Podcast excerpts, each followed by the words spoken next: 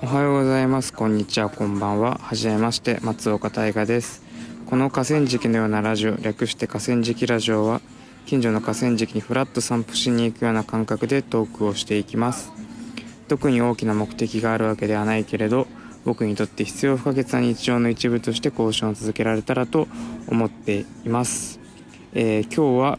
えー、ヒューマライジン多種 Being Other Being ができたことを記念して、えー、レイポンと一緒に、えー、2人で HUMARIZINE とは何なのかっていう話とか、えー、今回作った、まあ、ナンバー03なんですけど 4, 冊目にあたる HUMARIZINE 多種 Being Other Beings とはどういうものだったのかっていうことを、まあ、簡単に振り返りながら話していけたらいいなっていうふうに思います。はい。よろしくお願いします。お願いします。えー、ちなみになんですけど今ここは、えー、バルセロナから電車で1時間ほど行ったシッチェスという町の、えー、公園で、えー、収録をしています、はい、あのちょうどね今日このちゃんとした完成版が家に届きまして、うん、それを持って、えー、海に行きちょっと海から上がって休んで公園に来たっていうような感じ隣にはねあのスペインサイファー少年がいてあのラップを録画していますが、うん、あのこっちはこっちであの、ポッドキャストをねできたらいいなっていうふうに思います。はい。はい。あの毎回こうちょっと話に入る前に振り返りを最近のね振り返りっていうのをしてるんだけど、うん、なんか最近ありました？最近どどのぐらい最近のことですか？いやもう最近は最近あのここ2週間ぐらい？ここ2週間くらい。ここ2週間ぐらい。まああの入校して出版してっていうのがあったけどそれ以外だと、まあ、ジムに通ってちょっとすっきりしたり体があとなんだろうね。なんかどっか行ったっけ？海にはよく行ってるね。最近海によく行週1ぐらいで海に行ってでまあナチュラルワインを飲んだりそのくらいしかしてない気がするな。なんかあったっけ、最近？いやまあそんなもんかな。うん。あの多分ねレイの声が、うん、遠い？遠いかもしれないんで、まあ、サイファーに負けないようにじゃしないと。サイファーに負けないように喋ってもらって。はい、はい、あのそうね。だから今日もそのまあねシッチェスで今週はじゃシッチェスのビーチ行ってこの後飯食おうかっていう感じでね、うん、やってるっていう感じですね、はい、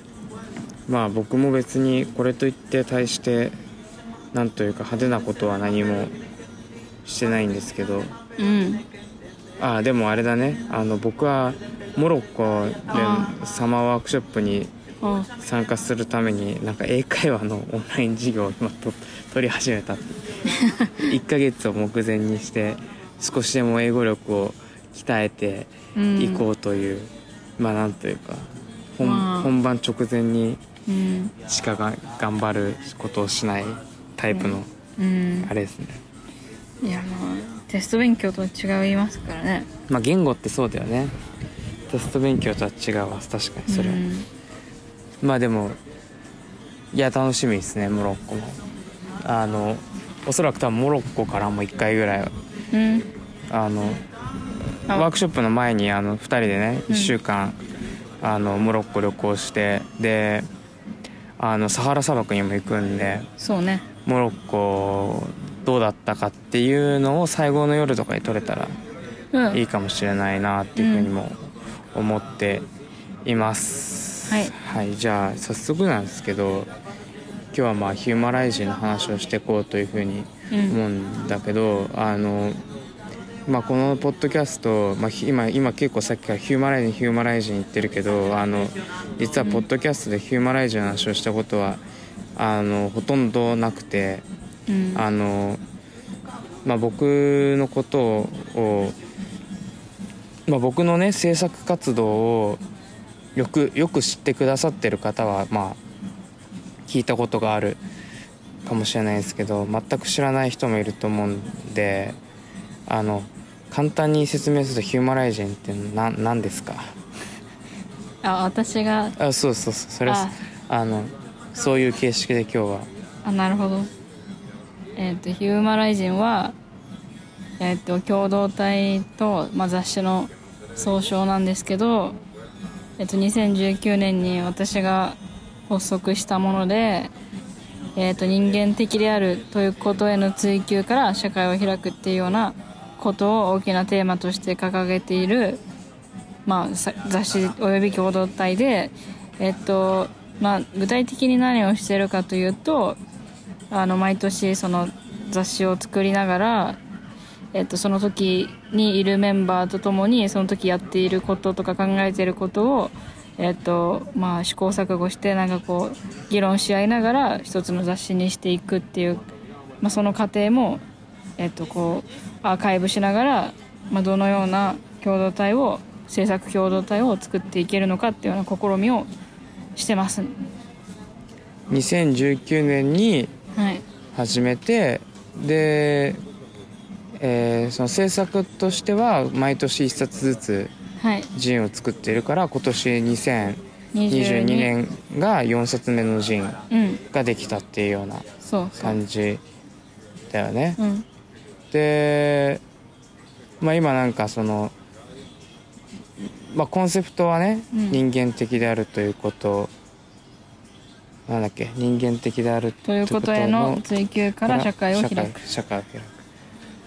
でなんかその大事にしてるのはあとはこう偶発性とか。とか身体性とかを、まあ、大事にしていてそのような、えっとことから、まあ、制作をし通して人間的であるとは何なのかとか、うん。まあ、その時か、まあ、世の中にあるテーマうん。について、まあ、みんなと一緒に考えていきましょう、そして一緒に雑誌を制作する中でうん。どういうような関係性とか、まあ、共同体で制作をするうん。仲間としてのつながりをうん生み出せるのかっ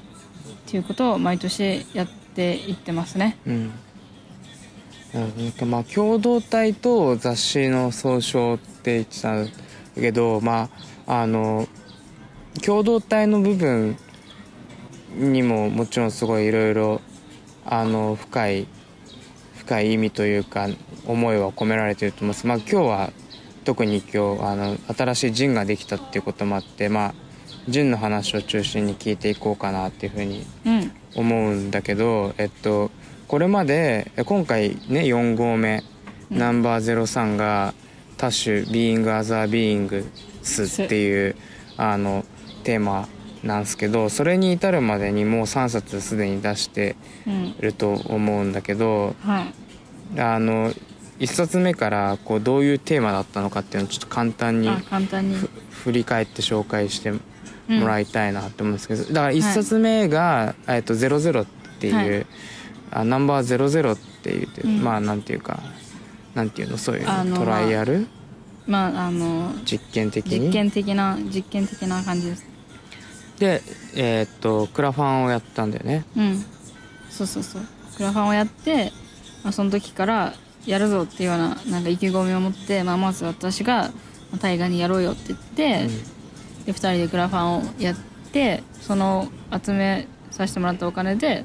印刷しようっていうようなことでやったんだけどまあもともとその始めたきっかけが、まあ、世の中社会に対するこうなんて言うんだろう、まあ、個人的には怒りとかなんか、うん。まあ、疑問というか、まあ、その「00の5」のテーマは嘘っていうテーマだったんだけど、まあ、確かその時ちょうどあの、えっと桜を見る会のとかが話題になってたりしてうん。あの政治的なところでは。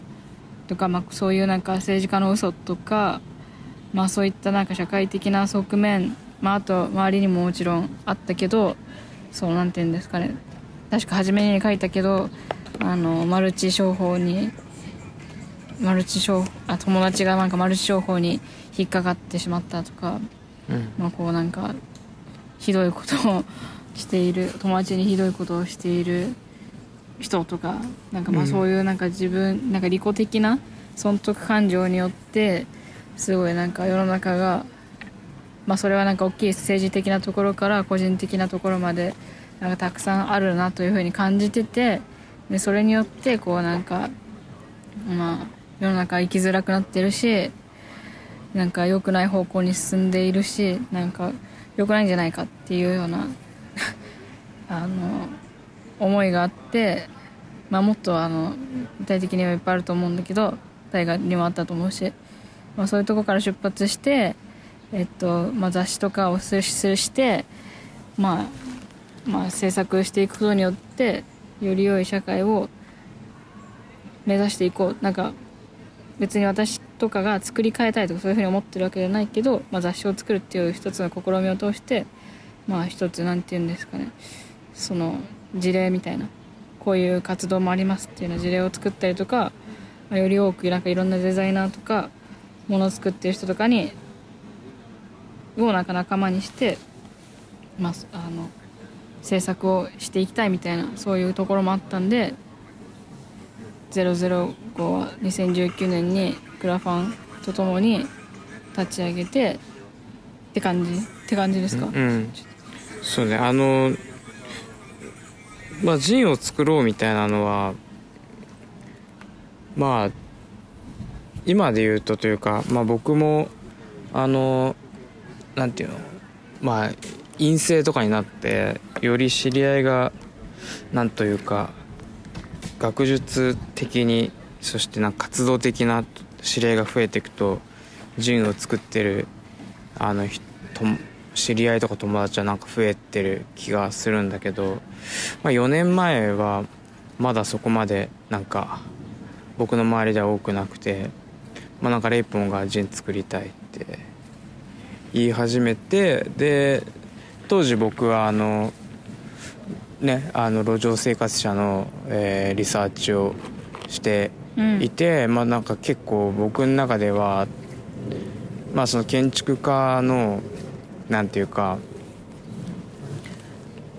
建築家がまあ一般的な建築家ができることとその路上生活者のなんなんていうかなんかこうリアリティみたいなのが結構かけ離れてることとか僕はすごく当時興味が興味があって問題意識があってで僕はどちらかというと路上生活者の方がなんかに豊かさみたいなのを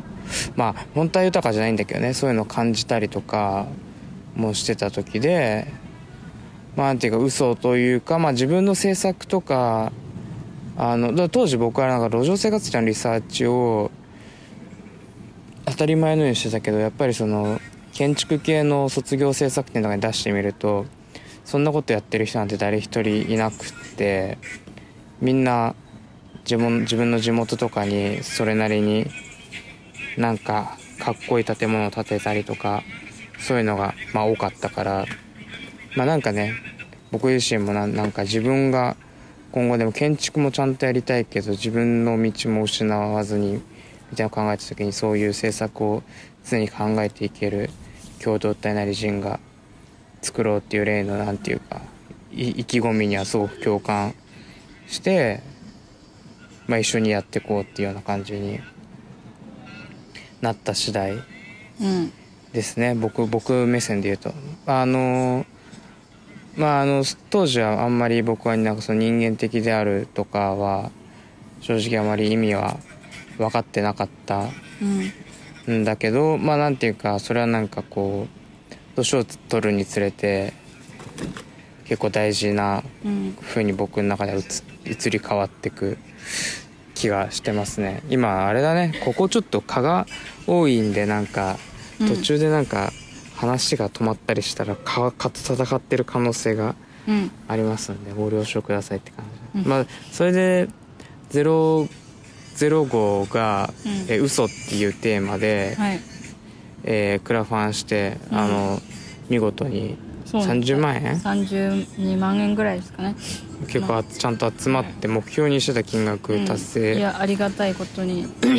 達成してでまあいけるんじゃないかっていう感じで、あのうわ。え？あ虫でした。いけるんじゃないかっていう感じであの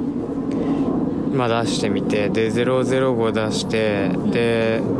まあその時にねレイポンは、えっとこの活動は30年続けるみたいなことをうん。言ったんだよね。うん。でだからまあそのとりあえず毎年しつつ30年っていうのがまあ最低限の目標としてうん。立ってはい。でまあなんていうかその前の年のこう売り上げを使って次の年うん。またするみたいな感じで、えー第いナンバー01にあたる、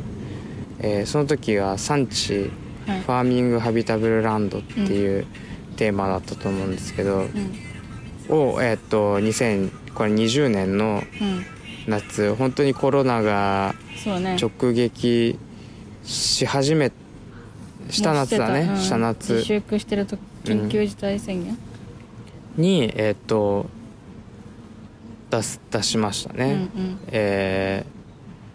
どんな号でした？この産地ファームどんな号です？産地ファーミングハビタブルランド。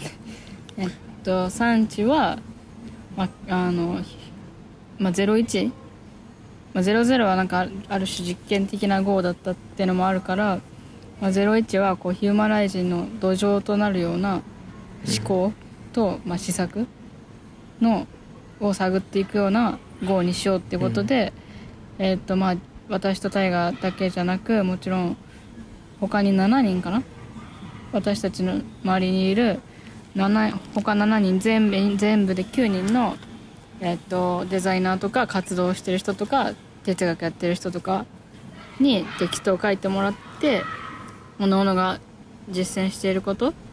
とか普段あの思考していることみたいなものを、えっと、あ書いてもらってそれによってヒューマライジンが目指しているあのこれから培っていきたいものってどういうものなのかなっていうのを探っていくような号だったかなと思ってます。はいああまあまさにそうねまあ実はその005はレイが編集長的なうん。冠を持ってたのかな？うん。でもなんか01のタイミングでえーっとなんていうか別にリーダーがいるみたいな共同体へのなんていうかを目指してるわけじゃないからみたいな感じもあって、僕が一応編集うん。長という立場そうね。になりつつでもなんか同時に編集のメンバーは僕とレイレイレイも含めてであとさ佐野と村松って4人でねうん。部屋の編集自体はやっていってで、えーなのでその4人のメンバーがそれぞれ、まあ、1人もしくは2人とかをこう、まあ、友達でこう近い近い同じ共感してもらえそうな制作をしてる人とかをこう呼び集めてきてで産地号を作るみたいなし手法でうんやりましたよね、うん。なんかあの僕はねその時はあの狛江の居酒屋であの出会ったというかあの出会ってはないんだけど僕の親友の当当時の今はどうなのか分かんないけどあの彼氏があのえあの大学の先輩でで、えっと、文化人類学をやってるあの石井君っていう人ででアイアイヌのね北海道のアイヌの研究を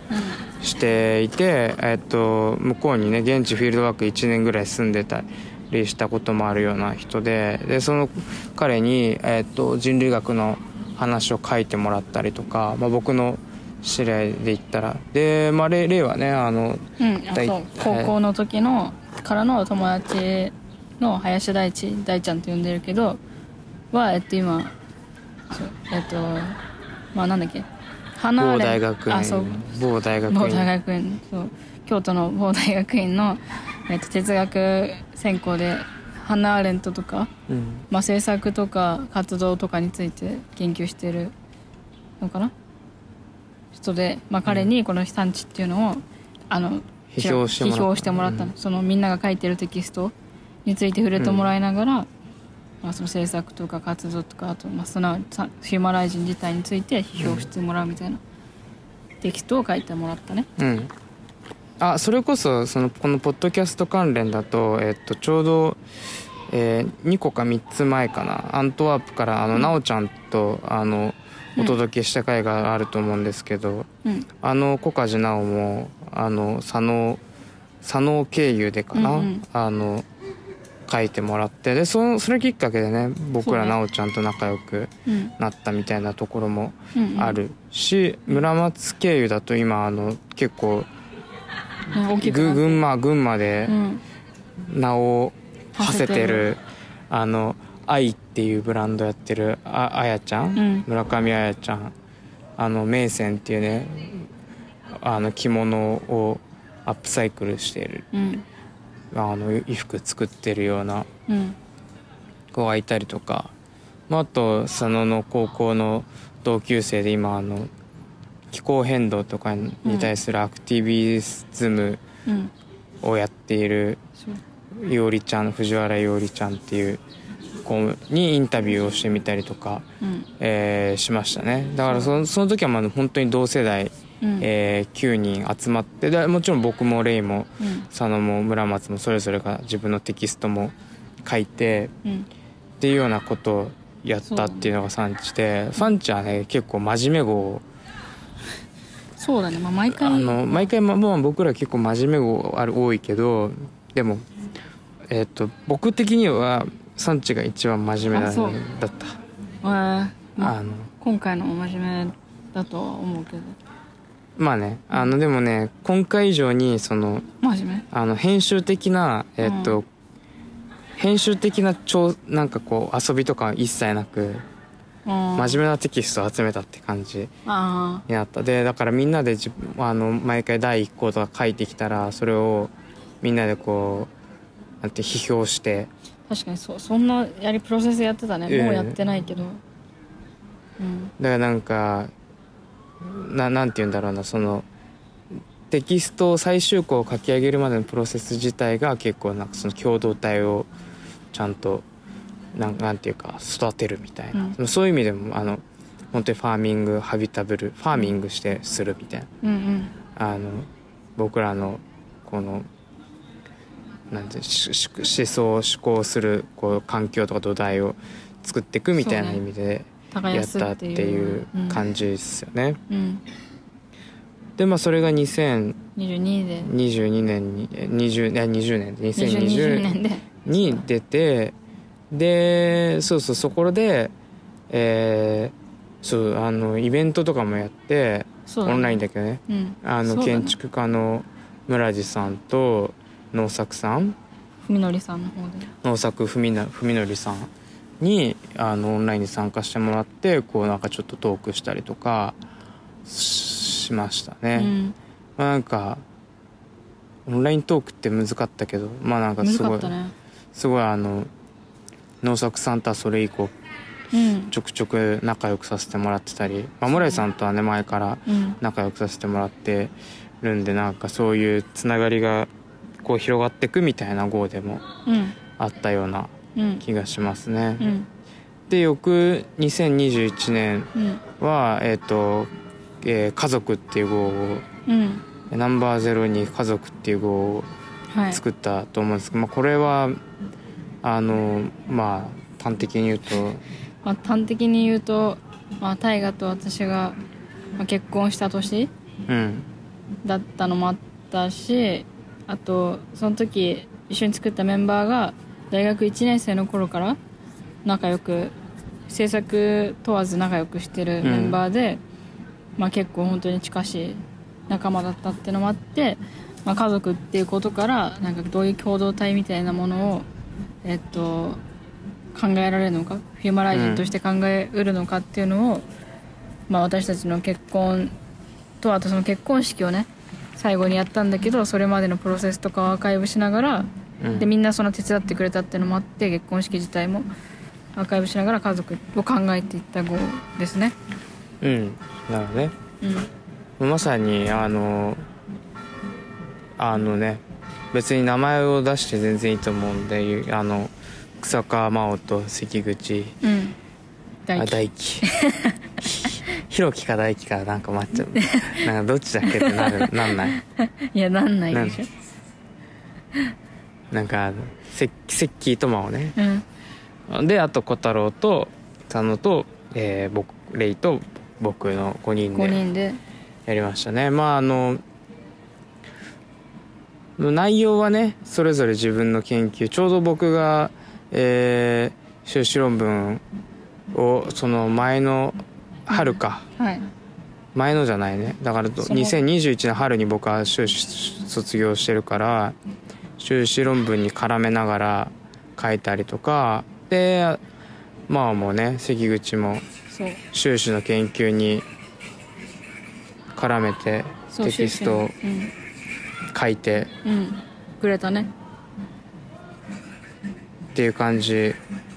うん。まあ関口はもうちょっとこう共同対論みたいなのにつなげて書いてくれてたりとかしたかな、でまあはあの大橋かなさんにインタビューもして、うん。それを盛り込みながらテキストを書いてくれましたね。そうだね。そういう感じでつででまあでもどちらかっていうとそうテキストはまあもちろん真面目なんだけどそのプロセあの結婚式作るプロセスとかは結構あのあのごちゃごちゃとまとめて。そうね、まあ、このあれだよね。コンテンツあ違うか。この号のなんかあのえっと目次？うん。目次っていうか、どういう構成にするかっていうのは最初に私とタイガーが行ったインタビュー、私とタイガーがインタビューされる側か。真央によってインタビューされるっていうやつの話を元に目次を立てたんだよね。確うん。かああったねそうそうそう。でなんか結構家族私たちの家族観とかなんか結婚観とかどういうなんてどういう共同体にしたいかとかそういう話とかを、えっと、2時間ぐらいインタビューしてで小太郎と関口が収録してうん。うんみたいな5人であやったやつを、ねそう目次にしてで最後もそうね最後は全員で全員で話した座談会みたいなおさらいみたいなのしてで結婚式に向かうみたいうんうなん。感じだったよね、いやなんか楽しかったなそれ、うん。でもあれなんだよねあのこうこれはあの結婚式の引き出物でさそうそうそう。あのみんなの引き出物のバッグに。一冊入れて配ったからあの結構はけるかなって思ってちかなりの量注文したらいいろいろあって今すごい在庫があるんで。あそう。だからあのぜひ。ぜひあの買ってください、あれはなんかその僕とレイが2人でえー公の何か媒体で喋ってる初めての。あそうだね。確かに。あのあれなんで、うん。僕とレイがこの後どうなるのかわからんすけど。えどういうこと？いやでもさなんかさ例えばその夫婦あ夫婦なていうの？そういう夫婦経営事務所みたいなので、あうんなんか2人あー二人のなんか初媒体出出演媒体みたいになるわけじゃうんうんん。だから確かに価値ありそうだけどな。価値あるか分かんない。有名になったら価値あるけど。なのでぜひ買ってくださいって感じですけどね、まあなんかそんな感じでえーえー2021年には「家族」っていう号をうん。出したっていう感じですね。だから通算もう本当にえー毎年一冊。うん。まあもちろんねその時々できることできないこと、えー例えば去年だったらさあのレイはあの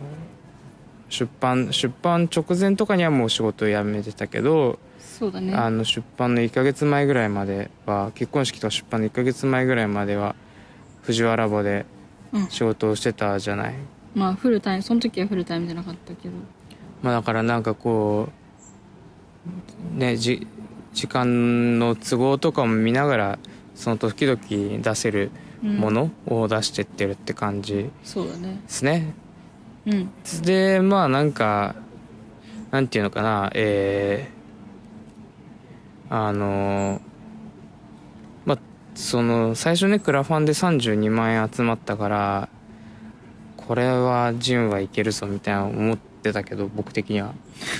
あの、うんうんそのあ売れるぞみたかいなか,、うん、か必ずしもなんかその毎年32万円稼げてるとか全然そういうわけでは全然なくまああの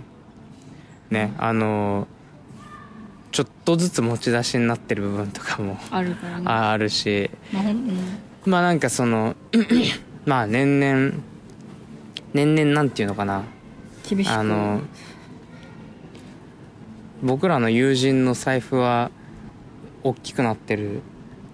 ん大きくなってるっていうの？みんなおあ金社会人になってお金ね。持ってるけれどもうん。あの僕らはあの自利品生活をつ続けてるみたいなね。ところはあるし意外とやっぱジン作るのって労力かかるし僕らの場合はテキスト自体結構真面目に書いてるし場合が多いし時から間もかかるからね。うん。まあなんであのねこういうのでもまあなんなんて言うんだろうな。えー一参加者としてはやっぱりこういうのになんて言うんだろうなこうに時間。う、うん、まあまあそうなんだけど僕的にはやっぱりこう時間を割いてでも毎年一回こう自分のこうこの年の考えみたいなのアイディアみたいなのをなんかちょっとちゃんと言語化するとか、うん。そのために本を読むとか、えーリサーチをするみたいなのっていうのはなんていうかすごく貴重貴重であのかなりあの勉強に大大勉強になる大事な作業だなっていうふうに思ってるんで、うん。これ自体はすごくあのやっぱり制作共同体という制作の共同体うん。としてはすごくいい価値があるなとは思いつつうん。もっともっと、えーいろんな人の手に渡ってもっともっといろんなこうフィードバックをもらって買ってくれた人もどんどん仲間になっていくみたいなうん。のにこれからどんどん。まそうね。ああの本当じりじりだけどどんどん大きくはなってるとは思うんですよ。うん。現実問題。うん。そんななんか爆発的に大きくなんないしそうだね。いきなりそのミリオンセラーみたいなことはなない目指してもないし。ないから、まあだけどそうねどんどんどんどんこういろんなフィードバックをもらえるとうん。僕らとしても嬉しいなっていうふうに思っていますね。うん。まああんまりなんかこう売ろうとしているわけじゃないってのはまあもちろんあるけどまあでも読んでほしいとは思ってるからぜひね、手に取ってもらえたら嬉しいです。そしてね感想とかくれたりとか、一冊いいくらですか？一冊？1500円っていうあの本当に安いよ安いだって。1500円って。100, 100ページとかですからね毎年結構。05はちょっと薄いかもだけど他は大体100ページぐらい。もうぎゅうぎゅうのコンテンツなのにあの1500円。で今年はまあモノクロだけどこれまではフルカラーでうん、1500円だからいや安いよマジで。うん、あの偉いと思います、そうね1500円なんでね。はい。あのみんなその1500円なんて東京でいいワイングラス一杯飲んだら1500円しちゃうからさ。そう私いやまあまあまああのね、まあ、もちろん、うんそれちょっと一回我慢して買 買ってっていう感じまあとかはねあとまああれですけどね全然あのなんていうのそういうの。うん？あとあなん有名になったらみたいな。なんていうんだっけ。先行投資？え？出世払いみたいなうん。のもありですからね全然。えち意味が違うか。出世払い何？10年後とかに1500円払ってくれればあげ 一冊あげるみたいな？いやまあ本当に自利品の人はね。ああそれを読んでくれたいみたいな人は、確かに。まあそれは全然ありだ個人的ねに言ってくれたらね、まあ、そんな自利品の人はあんま。来年から学割とかあってもいいかもね。僕ら学生じゃなくなるから。うんまあそうそうだね。うん。うある程度売れたら全然ありだし回るようになったらちゃんと。だってさ僕らさあの結婚式さ実は学割作ったじゃん。ああそうだね。えっ、となんだっけ学割結構安いよね。大人からは2万円近く取っていただいたけど。確かそうだったね。学割お手伝い割っていうのがあって、うん。確か5000円ずつぐらい違ったような気がする。そうそう学学割学生で手伝ってくれたら多分1万円しないでまあそうだね。参加できるように。1万 ,1 万円ぐらいかな、うん1万円ぐらいいでできるようにしたよね。確か。うん。だからまあまあなんていうかすごく小さな範囲ですけど僕らはいつもお金を自分たちでマネジメントして そうだね。こう自分たちのやりたい政策のためにこうなんとか自利品をこう耐えしのいで まあ次のこのこのこの後紹介する4冊目にあたるうん。多種「Being as a Beings」をうん。あの出せたということでまあまだ、えー30冊、うん。えー道半ばではありますけど、うん。今後も頑張っていきたいなっていうふうに本当だね。思いますね。じゃあえっ、と、前半はこの辺はい。でじゃあ、えー今日の曲えー何かリクエストあります？あり。今日の曲はえっと毛皮のマリーズで「ビューティフルはい、えー、毛皮のマリーズでビューティフルでした」はい。まああのこの曲なんかあります？この曲、まあ、志磨遼平さん。今ドレスコーズやってるけど、がえなえっとえ聞いたよね？あのロッキンじゃないや。フジロックか。フジロックで、うん。そうし去年私たち行ったんだけど志磨さん来ててドレスコーズで来てて「ビューティフル」歌ってくれたんだよね。うん。そうだよね、まあ、うん。ドドドレスコーズで来てたけど毛皮のマリーズの曲を、を結構やってくれて、ね。そうそうそう。いや結構しびれましたね。うん、あそういえばさんそうししますうん。で思い出したけどあの新しいアルバム出るらしいよ。恋愛大大大全大大全えー、この間も出してなかった？うん。また今年2個目かなんかのすごいね。でえー、えっと10月ぐらいかな、うん7カ所ツアーやるらしい。いや行きたいね。うん。今あのもうあのさ「聖者」って曲僕最近めちゃくちゃ聴いてんだけどさ、うん。あれめちゃくちゃいいよねかっこよかったね聞いた。もうあの聖者めちゃくちゃいい。いや島さんかはねっこいいねあの曲は。うん、ま、前からなんか結構ロックスターって感じだよね。そうだね。なんか博愛っていう感じもするけど。ああ確かに。かっこいいよね。かっこいいね、うん。あのなあのブああいうのなんて言うんだっけ？ブーツのところでブーなんかあのブーツカット？ラッパみたいになったやつ。あブブーツカットのジーンズ、うん。うん、とかさうん。タイトなスキニーとかにめちゃくちゃ似合うよね。うんうんうん。いやなんか UK ロックみたいな感じのフん。ァッションだよね、そうだね。かっこいいね。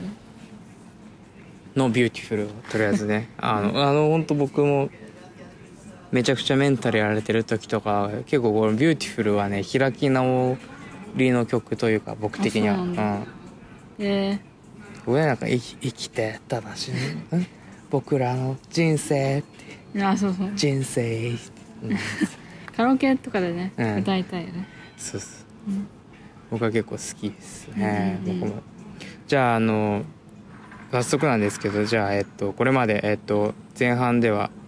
00と01と02それぞれ嘘産地家族と、えーうん。続いてきましたけど今年2022年、はいえー僕らは、えー多種っていうね号を出しました。で、うん。多種の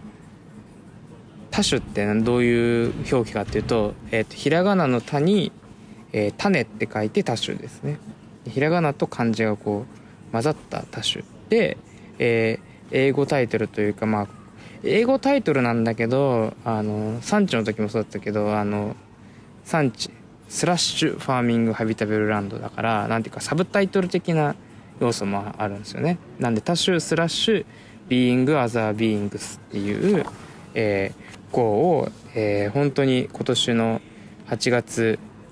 一応出版日は何日になってるんですか？15日、えー15なんかこれは適当だね。なんか絶対この日ぐらいには印刷終わってるだろうと思って15にしました勝手に。えーっと15だね。うん。うん。に、えー出版したというようなうん。感じですね。えーっと今回は、えーまあ僕の方からそのざっくりとした大枠は説明すると、えー東京と僕らは今バルセロナにいるので、えーバルセロナと東京で2つのチームを、えー編成しましてで東京チームは東京チームで、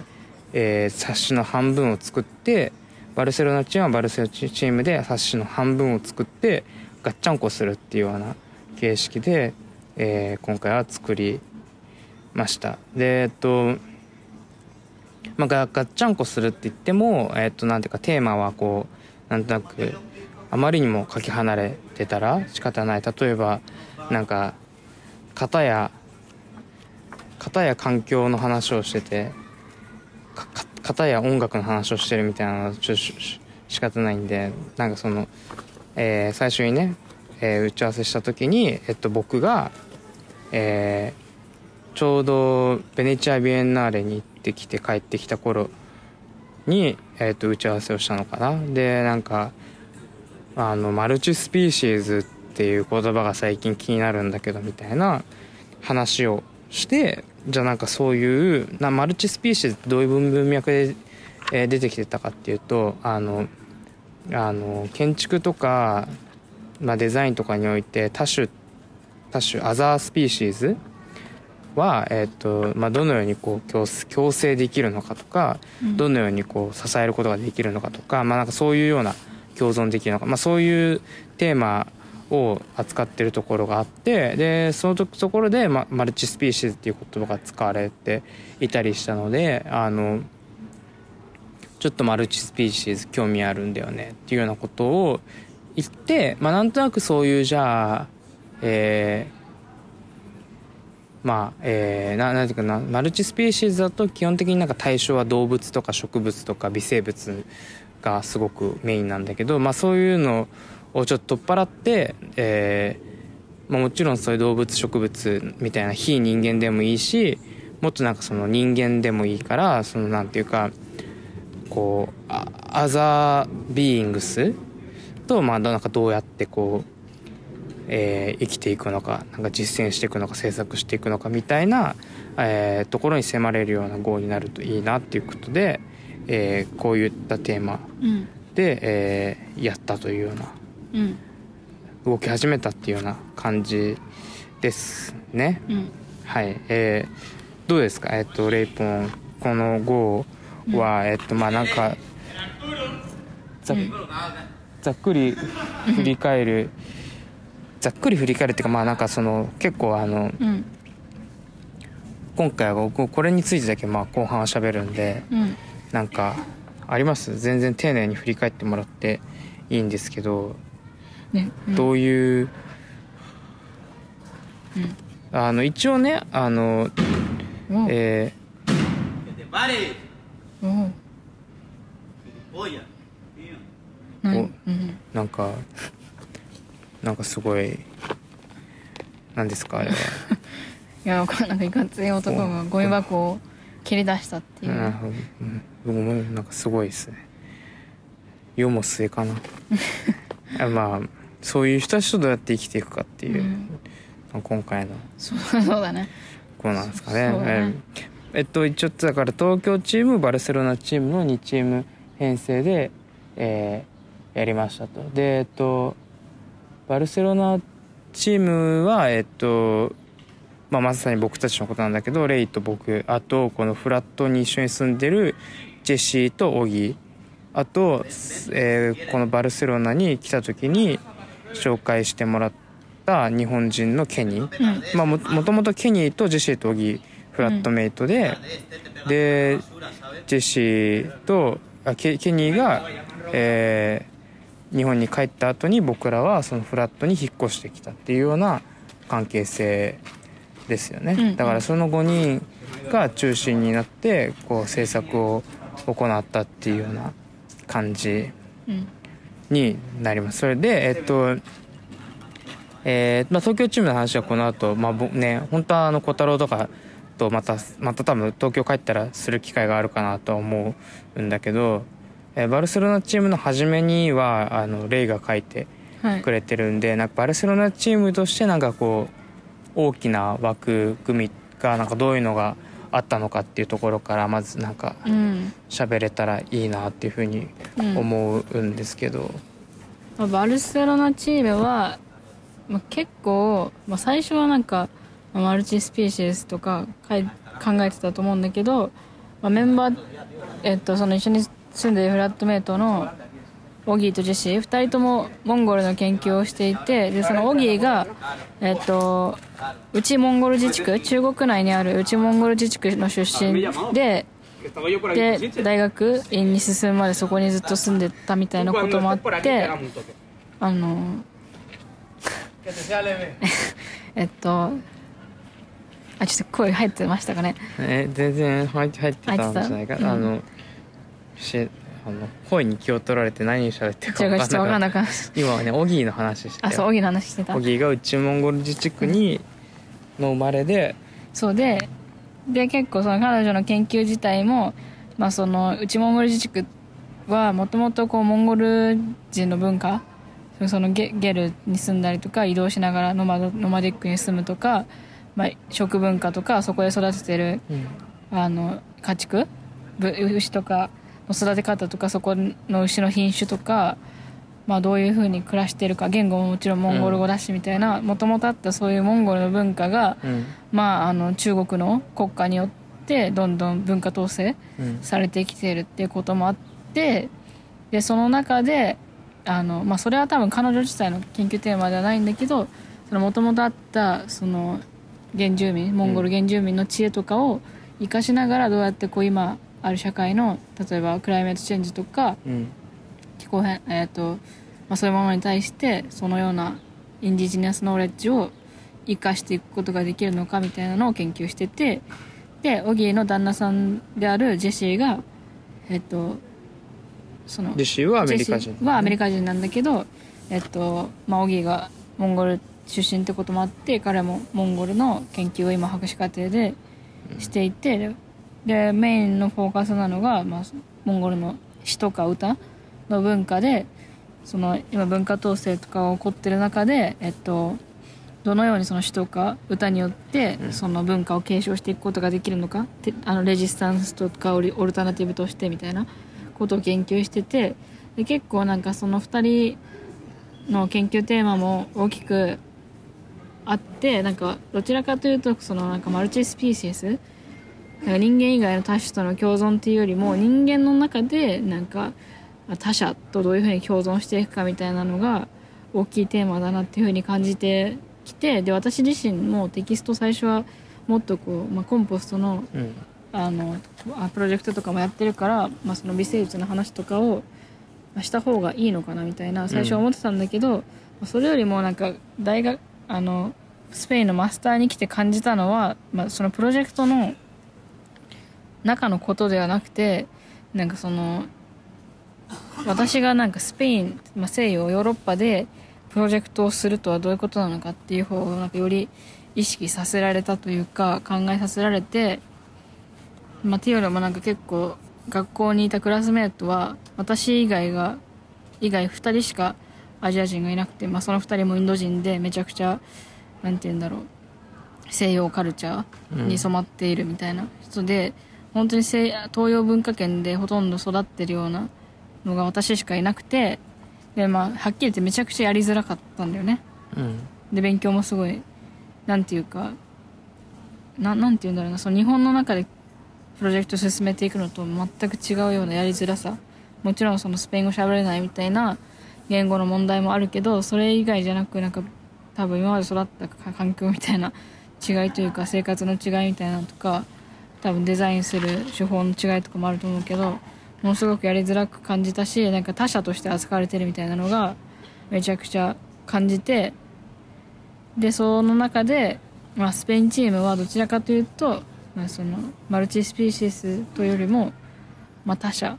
しかも自分たちがそのマイノリティ側、えっと、マジョリティだからここ私のテキストで言うと、西洋がマジョリティだとして私は、まあ、東洋のマイノリティっていうような立場多種側からの視点でテキストを書いてったっていうのが結構大きいかなと思ってて、まあ、そういうテーマにしようっていうふうにしててあの初めには書きましたね。なるほど。だから、まあえっとバルセロナチームはまあ僕はねあんまりその西洋の教育研究の場に居合わせなかったからまああの最後はねあの例のプロジェクトでコミュニティガーデンに行ってはなかなか難しそうだなとかはすごく思ったりはしたんだけどまあ僕自身はえーえーまあどちらかというとマルチスピーシーズの方を書いてる、うん、あのマルチスピーシーズアーキテクチャの話をしてるんだけど、まあ、あのバルセロナチーム全体としてはやっぱりその例えば、えー例だったら、まあ、西洋に対して東洋あのオギーとかだったらあえっとオギーはまあまあどちらかというと結構えー近代文化圏に対しての、えー先住民文化のうん。ナレッジみたいな、えー感じ。で、えー女子は、えーメインランドチャイナと、うん。あだから、えーなんていうの？漢民族か。反反うんまあか日本語だと漢民族反チャイニーズ。韓国、中国、うん？英語だと反チャイニーズか、うん。に対する、えーえーモンゴモンゴルじ内モンゴルみたいななんかそういうなんて言うんだろうな、えーある種のなんかこうメインとされる、えーものに対がこう確固として世の中にある中でそのメインによってなんとなくな何かとこう支配される対象になっているようなとか影響を受けるなんか対象になってるような、えー他に、まあ、自分だであったり自分の研究対象があるような、えー人たちの集まりっていう感じになったな自然となったってことだよね。うん。まあ、だからえっとえーまあなんていうかえっとまあえー種多種っていうねテーマで種とは書いているものの、まあ、この種っていうのは別にあの人間も非人間もうん。含んでいるしむしろ英語の方のタイトルはまあなんていうかうん。まあ、アザービーイングスまあなんか、まあなんか、まあ、英語、英語だとあんまりこう人間感はないかもしれないけど、まあでもアザービーングスには、もちろんヒューマンビーングスも入ってるし、まあ、えー、なんていうの？まあそもそもビーイング、そそいろんなものの存在が含まれてるっていうような感じで、えーバルセロナチームは構成していったっていう感じだね、それこそあのケニーのテキストも、えっと、ケニーっていうのはあと、えー、オギーうん。のね、えーディグロースうん。学科の、そうそうそう大学院のディグロース、えーバル自自治大だっけ？バルセロナ自治大学のバルセロナ自治大学の、えーディグロース学コース？うんディグロースそうだね。うん。でえっとのクラスメートってことだよねオギーとケニーは、うんでケニーも、えっと脱成長っていうことを、まあえー学びにバルセロナに行ったんだけど、えーそこで感じたあそこでもちろん自分が実際にやったことと、まあ、なんていうか脱成長に関してちょっと感じた、えー、もやもやとかも含めていろいろテキストをうん。書いてくれていたりとかしていてうん。でなんていうかバルセロナチームは全体的にな色としてはやっぱり、えーうん、さっきも言ったけど、まあ、中心に対する、えー対して自分たちが他の方に押し込められている視点から、まあ、なんか物事を考えていくっていうようなうん。スタンスを、まあ、取っているんじゃないかなっていうふうに思いますね枠組みとしては。うん。で、えっと、東京チームはまあえっとまあ本当は東京チームの人に聞くのがいいというか、えっと、実はあの本当編集のプロセスは、えっと、お互い、えー干渉しないっていうプロセスを採用したからどんなテキストが上がってくるかとかはマジで、えっと、知らない状況でずっと進めてきていてで月1ぐらいで進捗だけ共有しちゃったりしてて何を書くかとかどういうコンテンツを作るかっていうのも完全に、えー東京チームに任せたっていうような感じだったんで、えっと、あまりどこまでこう正確に説明できるかわからないんだけれども、まあ、ざっくりと言うと、えーデザイナーや建築家ランドスケープデザイナーといったようななんかこうものを作る、えー職業の人たちはどのようにこう多種と、えーまあ、制作を行うのか、うん。そこから学ぶのかみたいな、まあ、スタンスについて考えうん。考えようというようなテーマですね。だからどちらかっていうとやっぱその東京チームはデザイナーとか、まあ、つものづくりの視点っていうのがすごくふんだんに、うん。まあ、アーティストとかもそうか。そうね。なんかこう何かしら作る人の視点っていうのが、まあ、ベースになってるっていうような感じですかね。うんえーえー参加してくれたのは、えっとまあ、東京チームは、えっと、毎年、えーやってくれてる佐野小太郎とあと、えーランドスケープデザイナーで、えーっと僕たちの SFC の先輩であり、えっと、レイにとっては藤原哲平アーキテクツラボの先輩でもある稲田玲奈あと、えー、レイの高校の同級生で、えー、玉美？むさび？あえむさびむさびか、うん。むさびの卒業生うん。の、えー、と安永葉月。うん。とあ、えー早稲田の建築を、えーの修士も、けえー、と学部と修士早稲田の建築で今日建に勤務している、えー、と川野真理子さんの、えー、と4人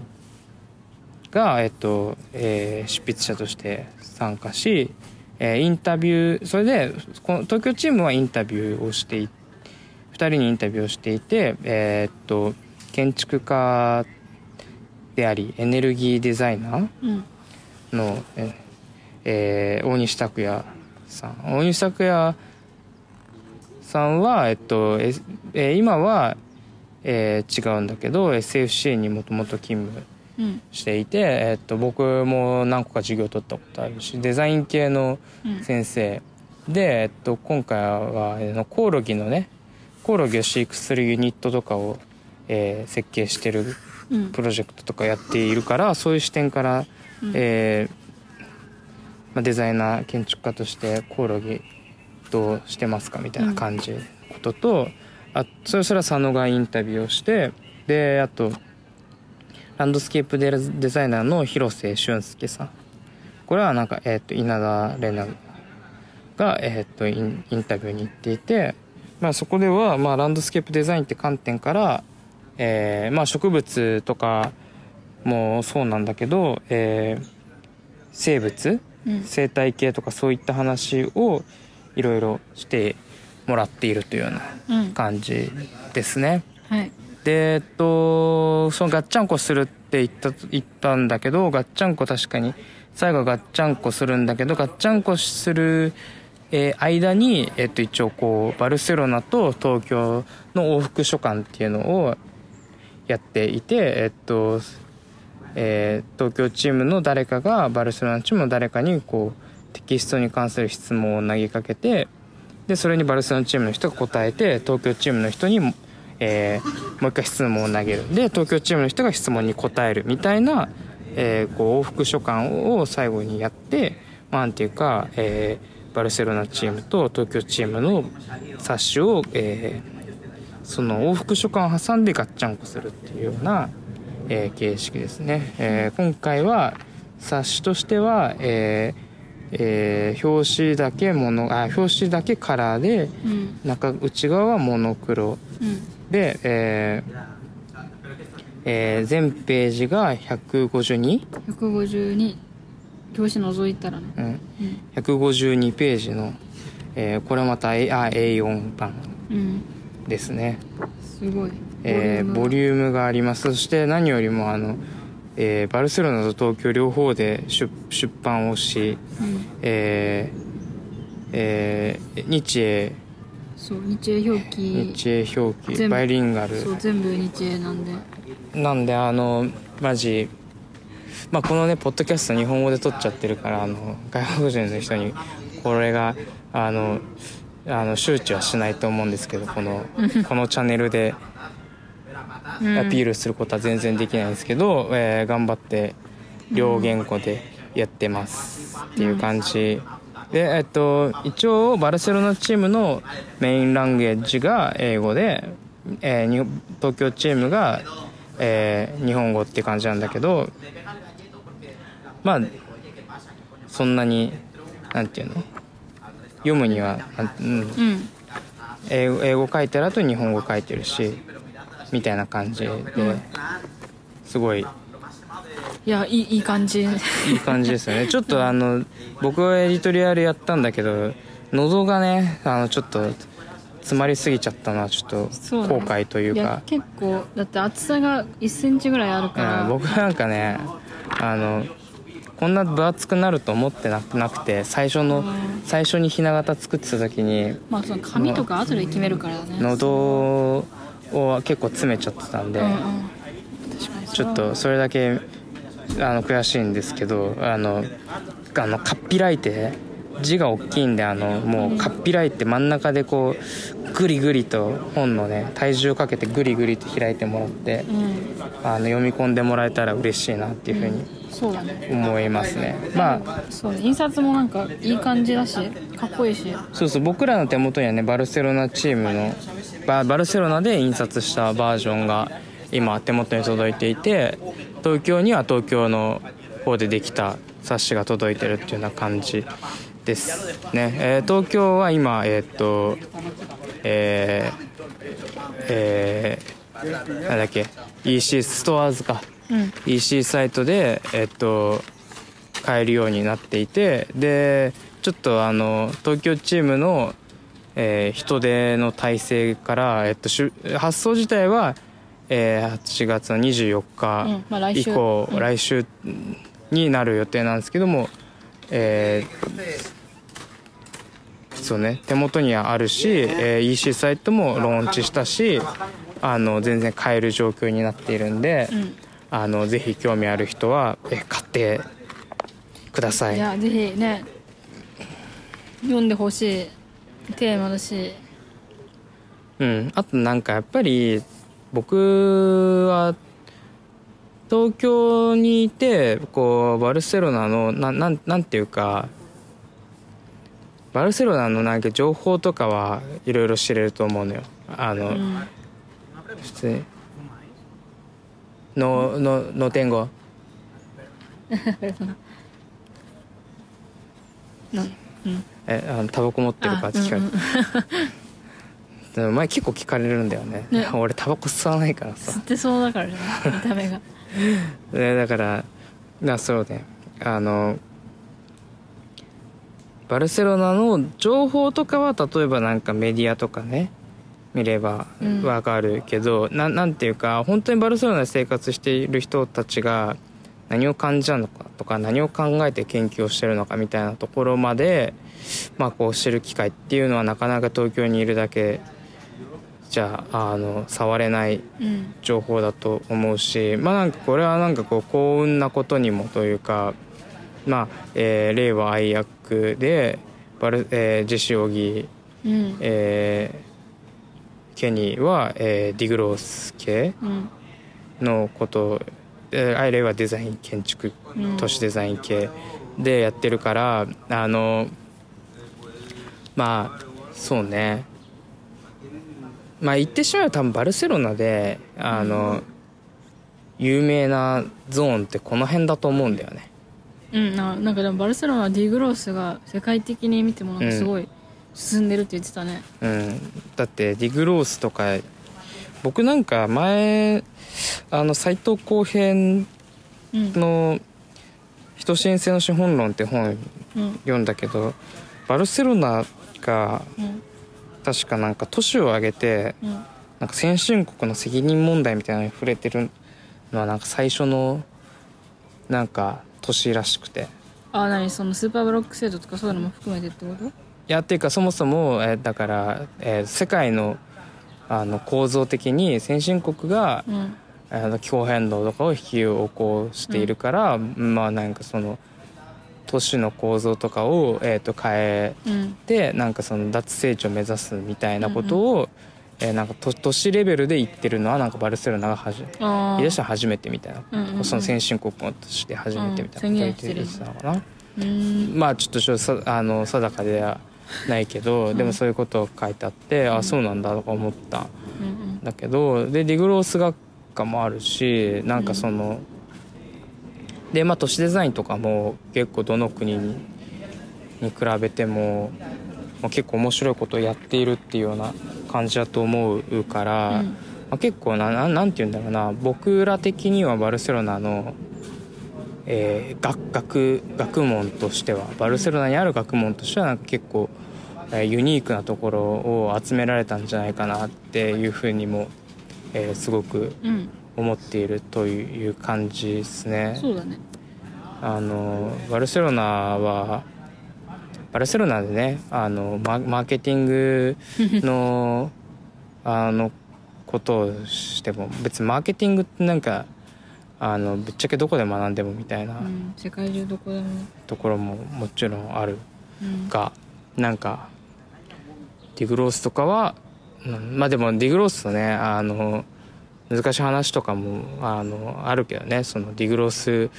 あのマスターに来てるやつらみんな金持ちうん。みたいななんか話とかそういうのはオギーとはうん。あの何度もしてるうん。けどまあなんかそういう部分もあるんだけど、まあ、今回はそれぞれの研究に焦点を当てながら、まあ、書いてもらっているっていうような感じですね。あのそうね最後に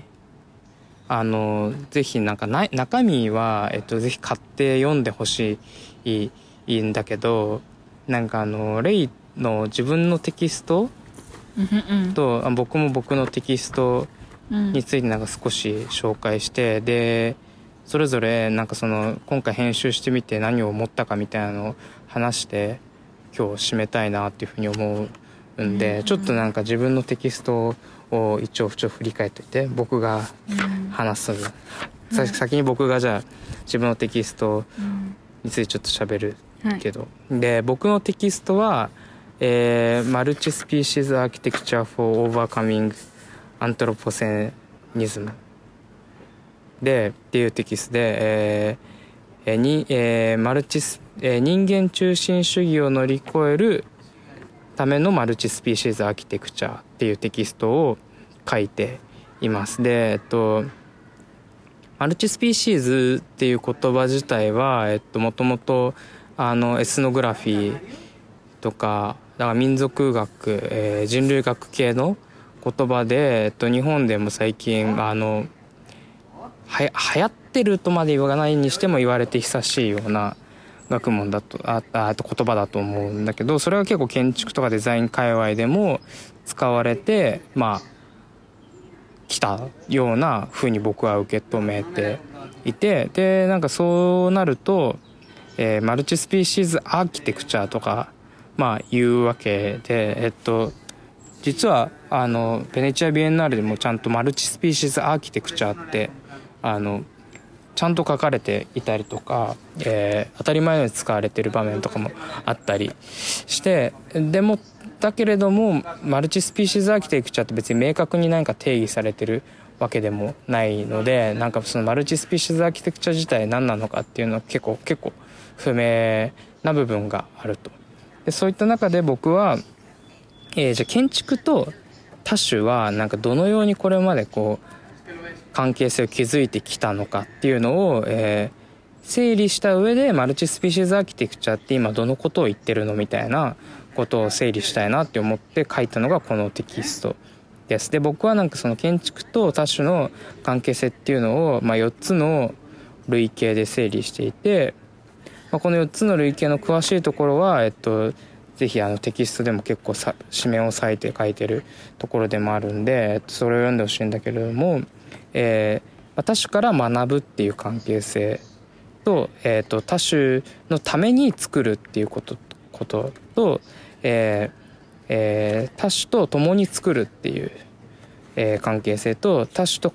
関係づけるっていうなんか4つの 4, 4つのえっと類型に分けて考えたんですよね。で最初の多種から学ぶっていうのは、えー例えばだけれども、えーまあ、自然界にとかにある、えー構造的に合理合理性のあるものとかを人間の世界に持ち込むとかそういうような感じ。で多種多種のために作るとかは、まあ、多種が居心地のいいように例えばなんか犬小屋をを、えー犬の居心地のように作りますみみたいな話があったりとか、え3つ目の多種と共に作るとかは、えー例えばなんか微生物とかだとしたら微生物培養して、えーなんかバイオデザインとかやるみたい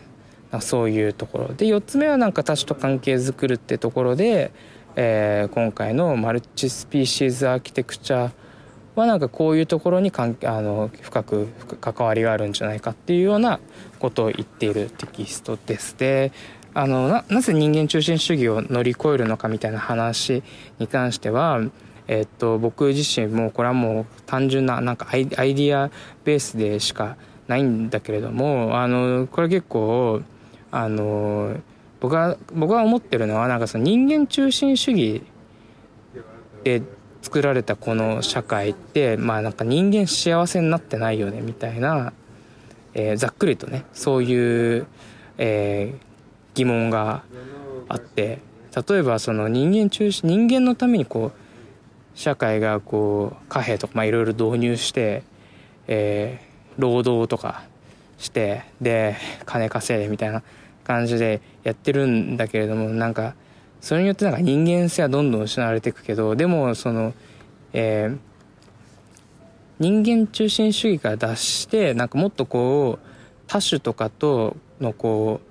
えー混沌の中に生きることの方がなんか人間性って回復するんじゃないのみたいな、えー議論がなんか僕の中で最近ちょっと思っていることでそのためになんかマルチスピーシーズアーキテクチャっていうのはある種なんかその環境を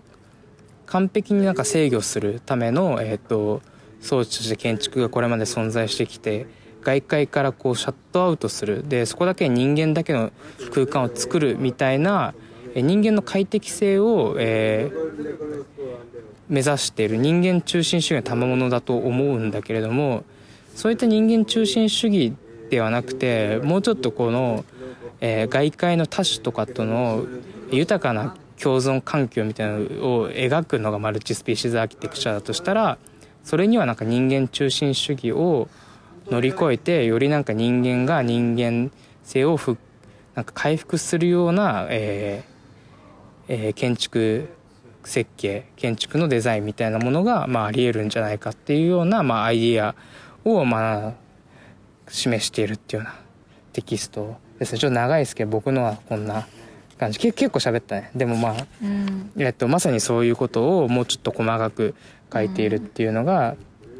テキストでしたね。じゃあレレイもそのテキストのうん。振り返り先しよっか、うん、いやちょっと1分ぐらいだと思うんですけど。いいっすよいいっすよ。あの僕はねこれ結構気に入ってた僕自分のテキスト。あの大河のテキストいあめちゃくちゃ勉強になると思う。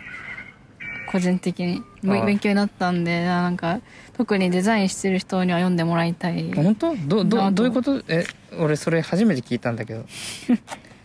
勉強になる？勉強になります？なんか。なんで？なんで？え？いやなんかそもそもこういやなんかわかん。ない私みたいな人には勉強になるって意味なのかもしれないけど。いやこの類型で分けてるとことかいやなんか結構あのなんていうんですかね主体と客体をこう分けて考えるみたいなのって、まあ、結構マルチスピーシースアーキテクチャとかデザインにおいてはうん。あると思うんだけどいやなんかでも別に特にそれがここまで議論とかってされてきてないからなんかああいうベネチア・ビエンナーレとかの展示とかもなんかちょっとふわっとしてるというかうん。感じになっちゃってると思うんだよね。でそういう意味でちゃんとこういうの類型分けしながらも一つ一つについてなんかちゃんとあなんなんていうなんていうの？書くっていうのは書いて、まあ、大河の中で議論してるっていうのは結構勉強になったというか。おおありがとうございます。は初批評いただきました。批評じゃない感想で。初感想いただきいたわ。ありがとうございます。いやうん勉強になりましたなんか普通にいやなんかさこういうの自分で作ってんのがいいよね。あの持ち出してんじゃん。他の人は。過去に言われてることとかを。持ち出した上で作ってるじゃん。うん。累計とかを。それは偉い。そっちいやそれは偉いけどちゃんとなんかこう自分で新しく作ってるのはあヒューマライジンっぽいしあいいなと。うん。まあ自由に考えていいいいところだから別にねね正しさとかじゃない,、ので、うん、いりがとうございますや私別になんか全然あの初めにって言ってるのと自分の本文がほぼ内容かぶってあるかなっていう。き さっき言ってくれたのとはね、ほぼ内容かぶってるなって感じなんだけど、まあその大学生あやくの MDF っていうコースでうんプログラムで感じたそのやりにくさデザインのしにくさとか学校にいてなんかこう感じる違和感とかその他者側として扱われるこの感じみたいなのを、まあ、デザイナーとして、まあ、客観的に感じ取ってでその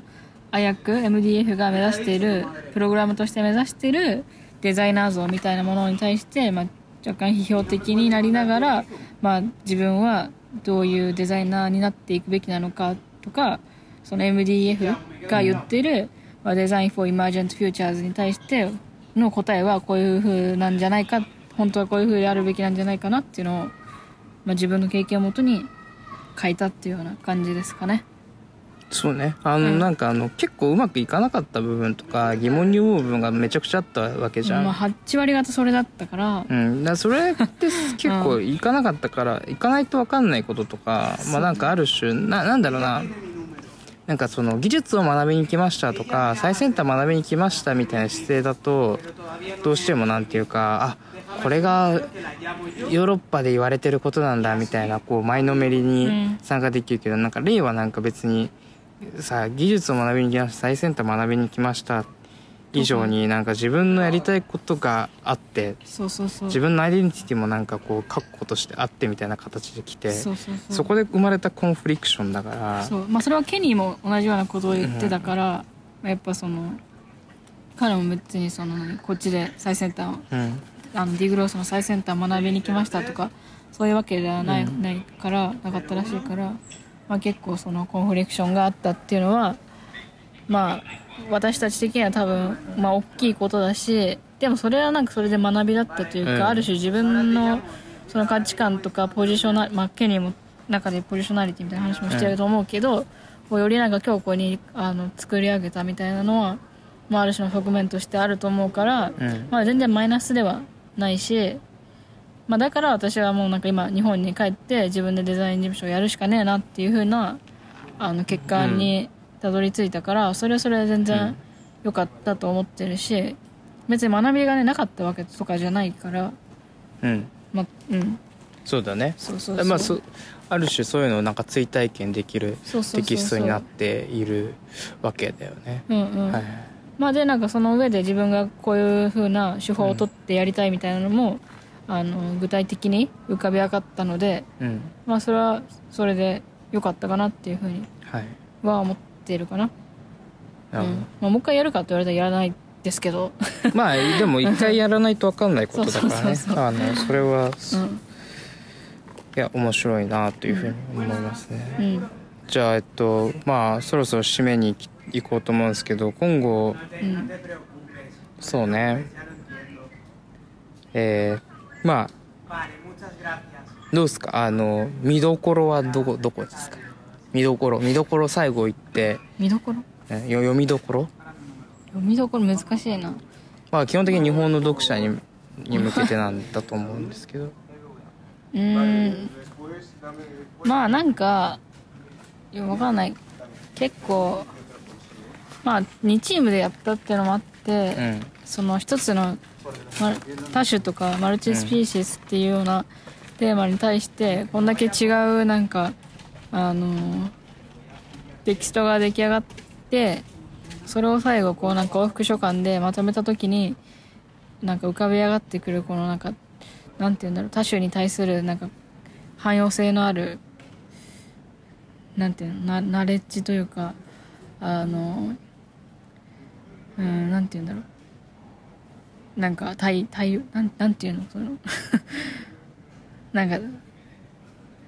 多種に対するま眼差しっていうのかな、うん。がなんかこうこの一冊なんか各チームごとにも取れるしこの一冊としても取れるっていうのが結構面白いかなと思うからうん。そこはなんかちょっと読んだらぜひうん。なんか感じ取ってとかか考えてもらえたらなって思いますね。うん。なるほど。うん。そうね。まあ僕はねあのいやまさにそうだと思うしまああのまあテーマはね多種。うん。で「でビーイング・アザー・ビーイングス」っていうまあななんていうかちょっと、えー深そうであの、えー重そうなそしてテキストだけで152ページというなんかこうあって感じはするんですけどあのなんかねなんかれ冷静に振り返ってみると普通に、えーいろんな、えーと興味がある人が読んで面白いテキストが、うん。えーえー散らばっているというか例えば西洋の、えー教育に興味がありますみたいな人とかはケニーとかレイのテキストはすごく、えー参考になるだろうし例えばえっと、えーもうちょっと、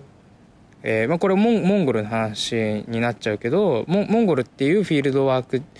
対象があるんだけれどももこう人類学とか、えー社会学とか、えーそのまあえー自身のテキストに限って言えばもうちょっとこうアートとかが、えーそういう、えー統制を強めるものに対して何ができるのかみたいななんかそういう研究まあ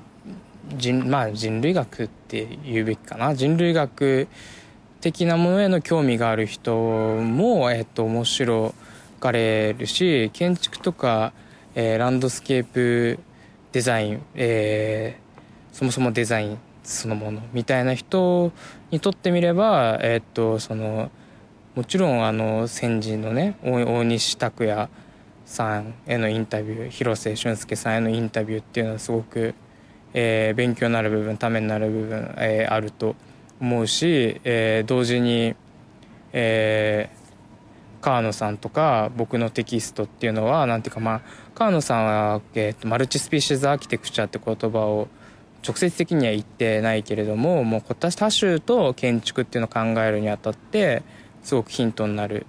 ことが散りばめられてるだろうなっていうふうに思うし、えーもっとアートとかに興味ある人。でアートがえーっとなんていうかまあアート作品がっていうよりかはアートの持つなんていうかその共同体を作るとかえっと働きな。んか働きみたいなの、まあ、ジェシーとジェシーのテキストではそういったものがなんかその反反体制みたいな部分で結構取り上げられるけど葉月のテキストとか読んでみるとそういうのがなんかもうより、えー共同体とか多種と共にみたいななんかそういう文脈で、えー勉強すること、まあ、うん。分かる学ぶことができたりとか。するテキストだから結構ねいろんなねこう、えーポイントがあるとうん。思うんだよね。でそれがね今回はおもろいかなと思ってて、まあなんかえーっとね「多種ビーング・アザ・ビーングス」はなんか買いにくいタイトルなような気はするんだけれども。そうかなうんなんか深そうじゃん、うんまあいそう。ねまあ、深い深いよ。めちゃくちゃ頑張ってるんだけどでもなんか一個一個のテキスト自体をよあの全然なんかつまみ食いするのでも全然面白いと思うんいやうそうだし、なんかそういう意味でえーっと東京チームバルセロナチームの2部構成になってるっていうのはなんかすごい、うん。えー偶然にもね例えば僕と川野さんが似たようなことを確かに。言ってるみたいなこととか、まあなんかそういうのも面白いなっていうふうにうん。思いますね。うん。いや本当に結構べんどれも勉強になるしいや良かったです。全部面白い。うん。うん。そうね。あとねあのあのこうポッドキャストの大先輩コンポスト資本主義についてのテキストもあるんで、葉月がやっている。そうそうそう。あのねあれも僕も結構聞いて僕もいつか出演させてもらいたいなとか。そうだね。でもそうだね。これにあれだね。回出演させてもらこれにあれだね葉月葉月うん。が出てもらってそうだね。それがいいそれであのお返しでお返しでとか言ってく鼻の下伸ばしながら参加しようかな。そうだね。いやいや私的にはこれまでまあ比べるのもあれだけど出した中ではなんか出来としてはすごいこクオリティが高いんじゃないかなというふうに思ってますけど。うん。まあクオリクオリティは高いよ。テキストも面白いし。うん。うん。なんかそうね。うん。かなり。かなり、えー赤学術的な話もするけどでもなんていうかも,、うん。もっと平穏なテキストで書いてるし、そうね。いや私ジェシーのテキストめっちゃいいなって思ってなんか翻訳ちょっとしてたじゃん。泣きそうになりましたね。ああ自身のテキストいいよね。すごいねグッとくるんだよね。なんかそういう意味でもなんか、まあ、ヒューマライジン的な、ああジェシーは確かジェシーのは確かにそうだね、うんすごい。ジェシーのはなんか日本人に読んでほしいぜねひ読んでほしいね、まあ、近い場所的地理的にも近いところにあるうん。国だし、モンゴルはうん。どういうことが起こってるのかみたいなのは。だしさ文化統制とかってさ別にさ他人事でも何でもないしさ。ね。日本もなんかいまあねわかんないですからね。若干なんか起こってきるところもあるかもしれないしね、うん、だしあのさいやもうなんか結構そのあのダダンスのさな風営法であねそうダンスの禁止みたいなやつとか、ダンあもああるしもちあのポリコレ的になんかそのも燃えダメみたいなのもあるけどなんかそうそういうなんていうかまあまあもちろんねあのモンゴルのやつはモンゴルのなんかこう民族のアイデンティティみたいなのがダメって言われてるからなんかその規模は違えどでもやっぱぶ文化統制みたいなのは身近にも起こってるし、うん。あの僕らは僕は東京生まれ東京育ちだけど日本にはいろいろな民族がもともといたわけでそういう意味でもねうんうん。あのなんていうか他人事ではないしねとは思います。そうだね。いやぜひ読んでほしい。編集も頑張ったのではい。えー、なんであのぜひえっとこのポッドキャストのえー、そうですねインスタグラムにリンク貼っときますか。うん。貼っといて。えーインスタグラムにも貼るしえっとポッドキャスト自体にも、うん。えー貼るしえーはいえっと僕のツイッターインスタグラムからもいけるようになっているはずなので、ぜひぜひ、ぜひ、えっと、ヒューマライジンナンバー03多種ビーイングアザービーイングスよろしくうんお願いします。お願いします、あ、もちろんこれまでの00から02までも合わせて読んでもらえたら嬉しいね。そうですね。なんかまあ結構もう4年やってきてるから思うけど結構私たちの考えとかも変わってきてるなみたいな。共同会感共同体感とかもうん。変わってきてるし、そうね。それをなんか読んでもらったらあの伝わるところもあるかなとかそのその編成が面白いうん。とも思うのでね。そうだね。あのぜひ読んでもらってでぜひ未来のヒューマライジンね。にかかってもらえたらいやまた嬉しいな。嬉しい。うん。あとぜひ感想とかもあのお寄せくださいって感じですね、うんうん。えーメールお待ちしてます。いや全然インスタのあインスタもやってるからアットマークヒューマライゾーンでインスタもやってるので。ぜひよろしくお願いします、うんお願いします。じゃあ今日ははい。こんなところでお相手は、えーレイポンうん。ヒューマライジン創始者レイポンに来ていただき はい。今年のジンヒューマライジン全体についてと今年出版した、えーことに、えージンについて、えー話してきました。ありがとうございます。じゃあ、えっと、最後の曲ははい。何でしょう、えっ、とじゃあ下山でタイム。ではまたお会いしましょう。さようなら